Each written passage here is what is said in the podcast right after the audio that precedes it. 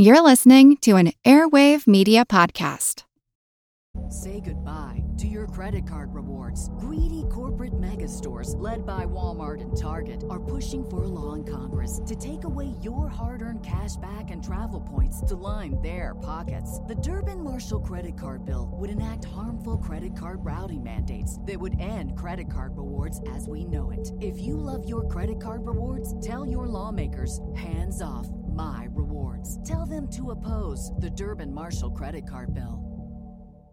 Imagine it's 1919 and you are a Boston policeman. You are paid about 15 to 20K in today's dollars. You may work for that as many as 12 hours. You might even work six days a week and work in a dilapidated station house. You might be sleeping there many nights in very cramped condition, two to a bed. To deal with grievances, you seek to collectively bargain the way so many other workers would in 1919, the way your fireman counterparts did, and the way New York City policemen did through their benevolent association, which suggested wage increases, though it did not strike. You have a social club of Boston police officers, and being skilled workers, you wish to join Samuel Gompers' American Federation of Labor. The commissioner in Boston says he won't deal with a collective group, a union. But he offers a small, maybe in today's dollars, $500 to $1,000 increase. And he bans any union activity. What do you do? You don't just want that 500 to 1,000 increase, you want a little more. This is what happened in Boston in 1919. And it led to the original position of public sector unions. It also made the career of future President Calvin Coolidge, who was then governor of Massachusetts, only two years on the job.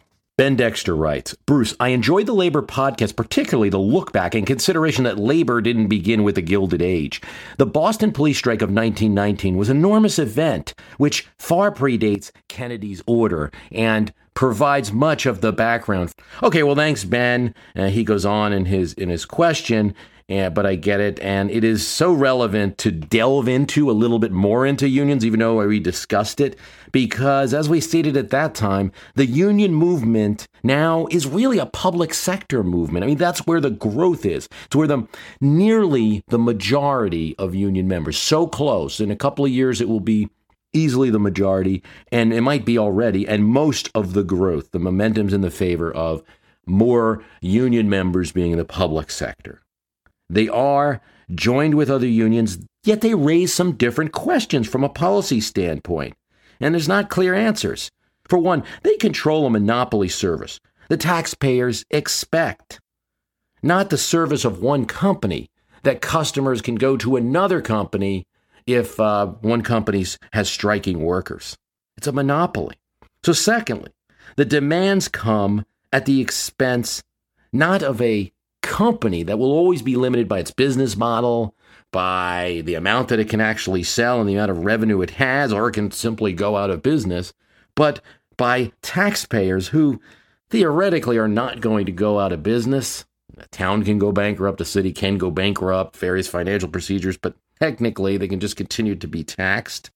So this raises some different questions when you start exploring the public sector unions. And again, not clear answers the first half of the 20th century, history looked at these unions very differently.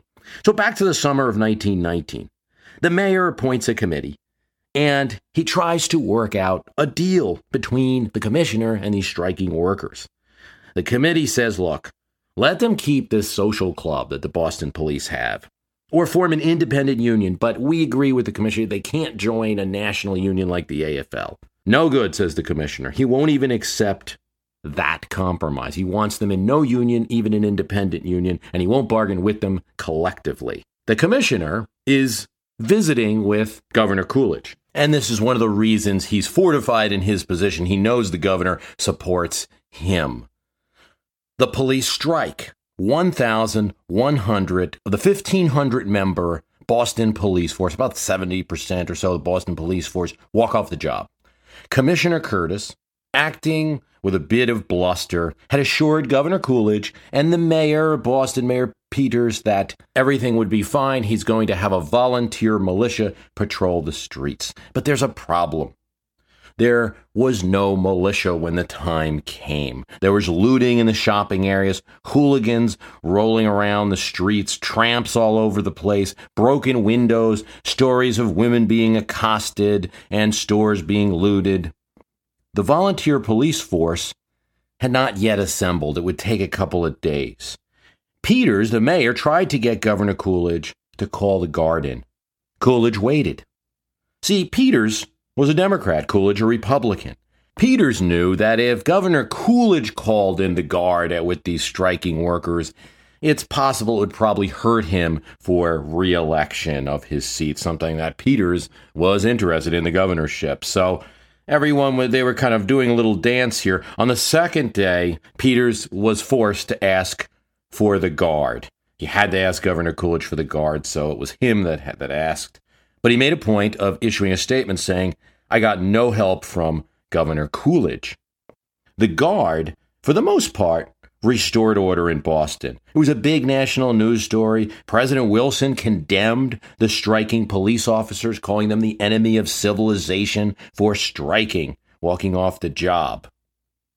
Coolidge was incensed by the statement that Mayor Peters released as he called for the National Guard and authorized Commissioner Curtis to act at his, Coolidge's, instructions.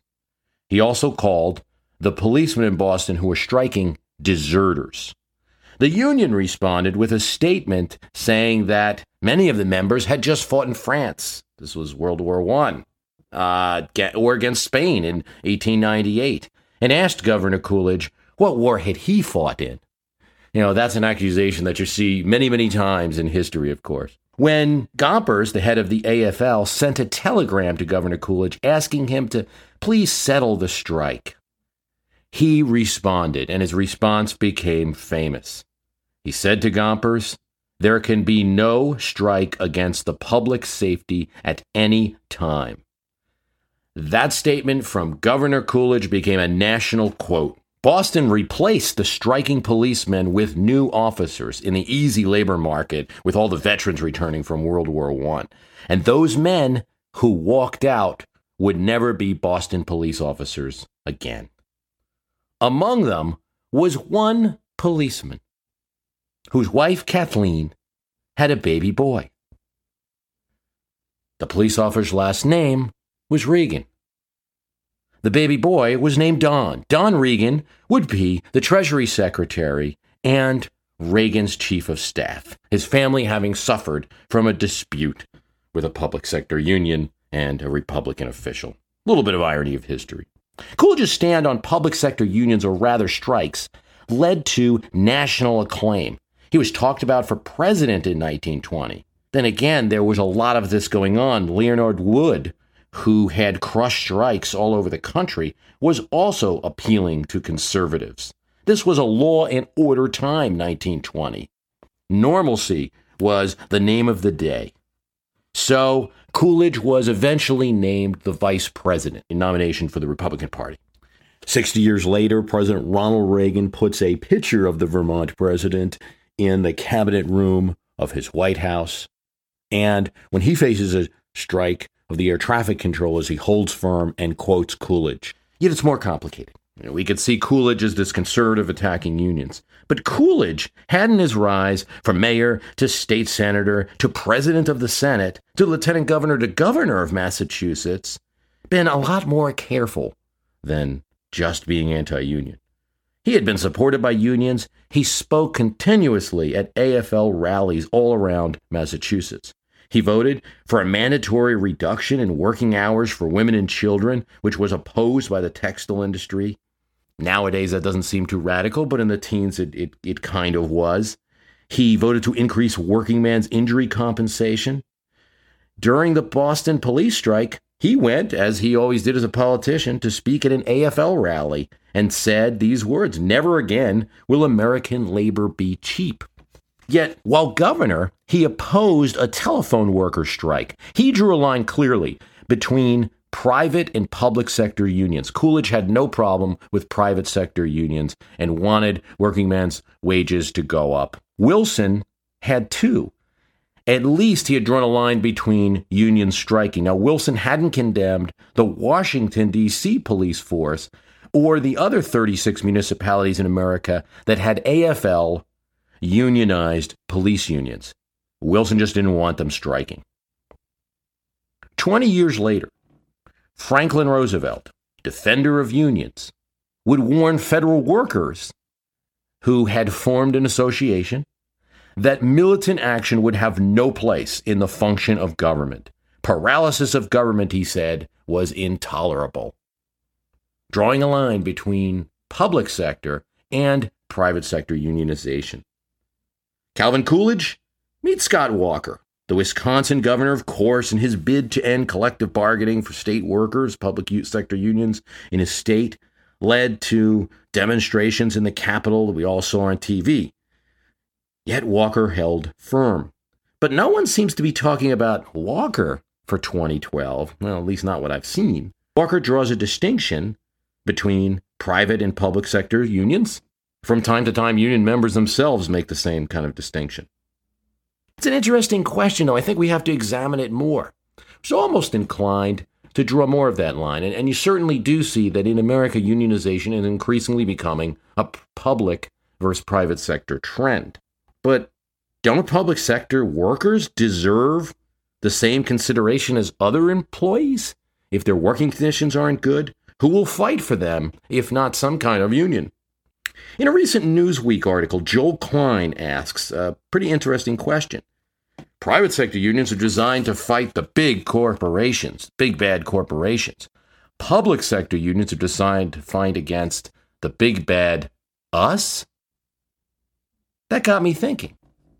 It kind of sounds funny, but maybe he's right.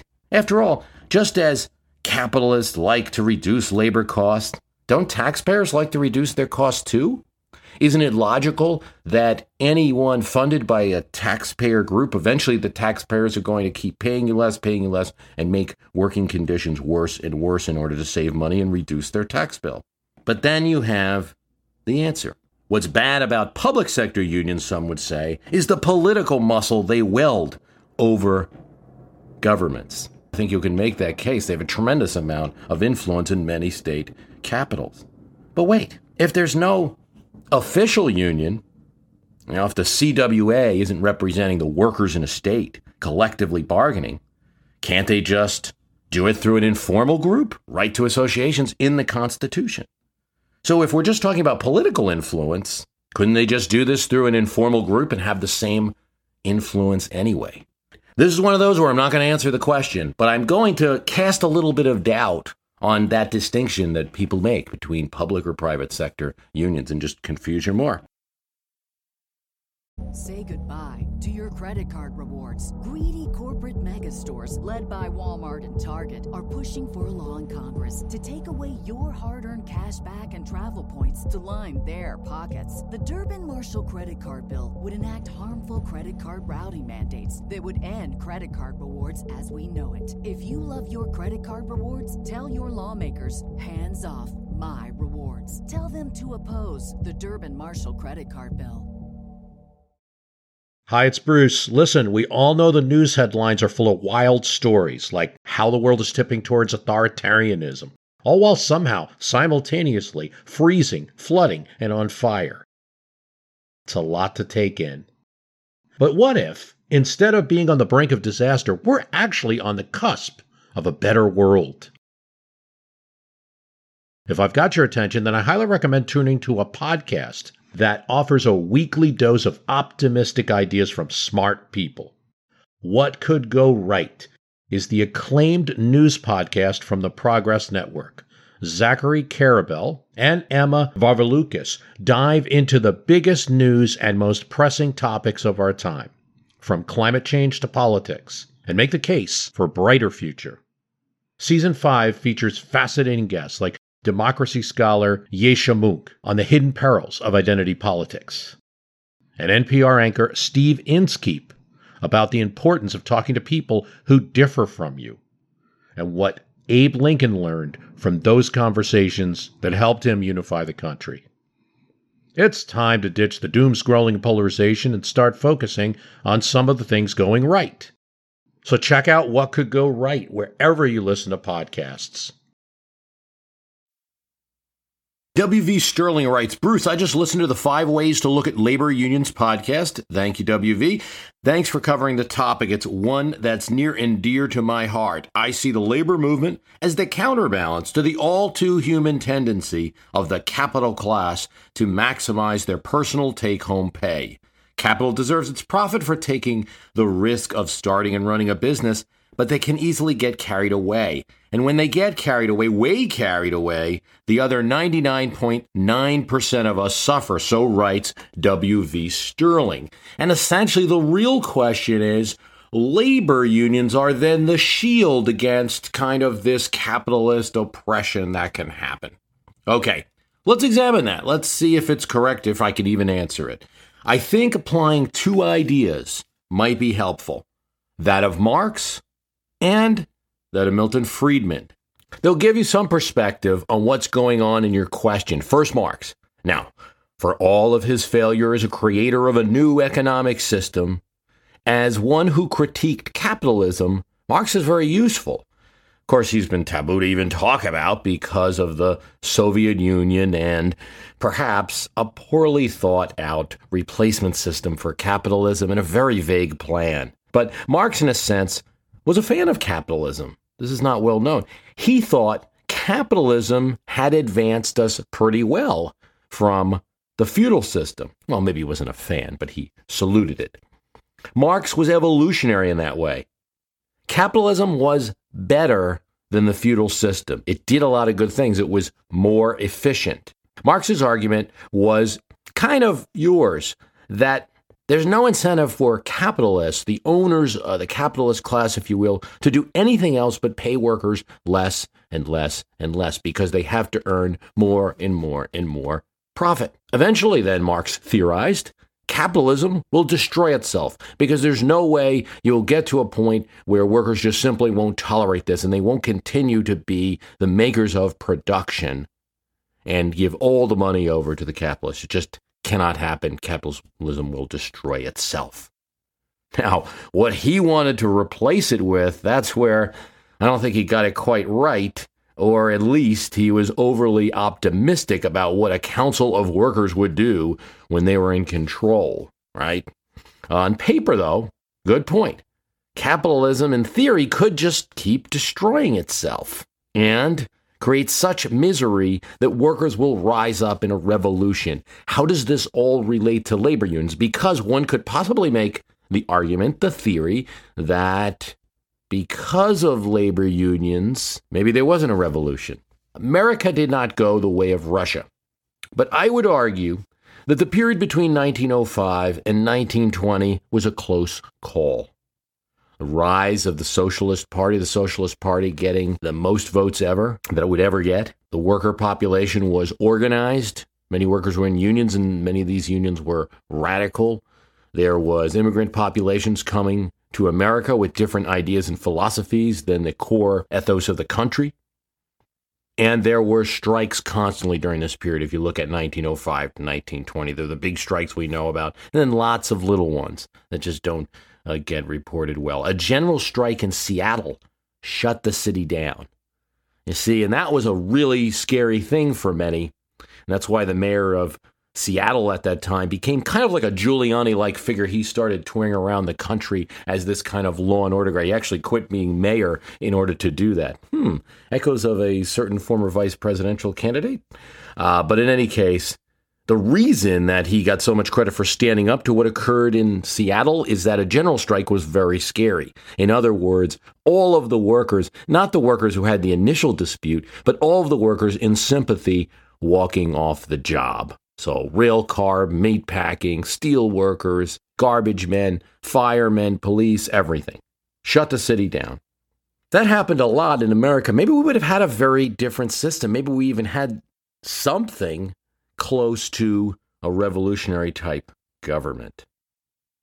I think it was only World War I that made unionism seem a little bit unpatriotic for a time. It just ruined the organizing uh, potential of un- unions. It ended some of the militant striking. And as I talked about in the union podcast, you had Gompers out there saying, guys, don't strike. during World War I. World War I really did it in. But I really think overall, a combo of strikes being beaten down, taking a hard line with some of these unions, sometimes the unions winning, and governments, both state and federal, passing laws that help to alleviate some of the worst cases, and labor unions winning some of these battles. And that's what prevented more radical scenarios. See, Marx figured that the worker or proletariat, when he said proletariat, he didn't mean tramps, he didn't mean hobos, homeless people. He meant workers, skilled workers, that they would revolt against the capitalist. And in theory, when they won the revolution, since they had been a worker, since they had been a proletariat, and they knew what it's like to be exploited, they would be much better in government. That's a lot to rest your entire theory on. And at least in the Soviet Union example and a few others, Revolutions are costly. And I think if you're thinking about the average worker between 1905, say, and 1920, going for a full fledged revolution, again, that Seattle General Strike, pretty scary. That's a lot of risk. So it's much easier if the Union wins a few battles, you go along with that and don't go the full way. So then, was the Union movement a circuit breaker against revolution? Did we get something more than just wage improvement out of the Union? Did we get resolution of strife in the country. If that is true, then labor unions could have been the thing, at least in the American example, that foiled the Marx plan.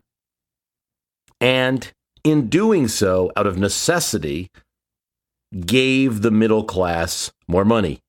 And if you're really a labor historian, you're going to say that we still benefit from that strife today. You benefit from it when you take two weeks, three vac- weeks vacation, whatever you got. Okay. There's a counter to that. And the counter is well, it's not labor unions that generated this middle class income. It's better productivity and the fact that capitalists invested in the plants. And no, Marx was wrong for other reasons. The reasons Marx was wrong is that it's not simply that the capitalists are going to grind the workers down to less and less pay. Yes, in some industries, yes, where there's absolutely no skill, they're going to do that. But they're also going to need to retain some workers. And if there's competition for workers in a good economy, everybody's going to do fine. Plus, they're going to invest in the plant and they're going to make for a better economy for everyone better jobs, better competition with other countries. That's examining the Marx theory and the counter to it. Now, Friedman, to be fair, I think there's questions that Milton Friedman raises that you also must consider in your question, uh, WV. Are unions benefiting some in the middle class, but then reducing the general employment in the industry that they are in? So, did they bring the middle class just for a few? and then other workers were denied work. See, I had a line in the labor podcast that I didn't use, it got cut, uh, cut out, but that it's hard to write a folk song about lack of plant investment or the reduction of employment or lost profits or lost GDP. Hard to write a folk song about that, but rhyming might be an issue. And certainly, if someone is a scab who was denied work or a non union member couldn't get in the union who was denied work, they're never going to be seen because they're not a worker. So it's easier to be sympathetic to a union because they're an organization that's visible that exists. You know, that's kind of uh, one argument there. Did we as a country deny ourselves a better growth rate generally in the U.S. economy because we made that decision I was talking about earlier? In order to reduce strife, we put unions in a special place. And what is that special place? Well, the Cato Institute criticizes unions as eliminating common law rights. Really, they're criticizing the union, the laws around unions. I own a factory. I cannot fire or hire based on union sympathy of that worker. I must let union organizers in in some cases. I cannot form a company's workers union, right? An in-house union to hear feedback from my internal workers if they're in an industry that's unionized. And if they vote for a third party union for someone to come in from the outside, I now have to deal with these outsiders. This happening to me in my place of business where I pay all of them and on property that I own every bit of, not common law that I know of. Well, Cato's most certainly right, but yet there's no folk song for that either. And should there be?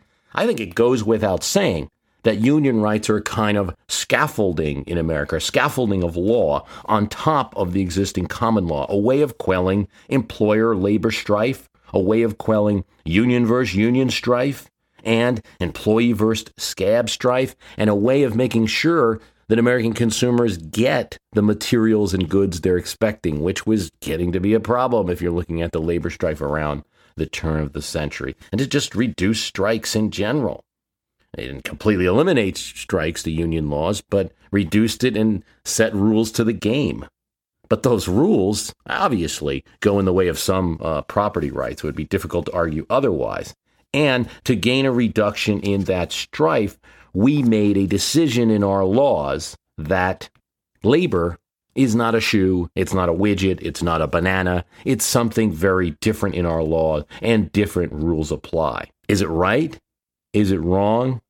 That's something to consider, but we should be aware of it and we should know the positive and negatives of it as a policy choice. We know unions increase the wages of workers who are members. Simple fact. We suspect, perhaps, that their presence encouraged non union places to match or exceed those benefits. There are certainly examples. I talked about the Boston police strike earlier. Well, as it turned out, I didn't tell this part of the story.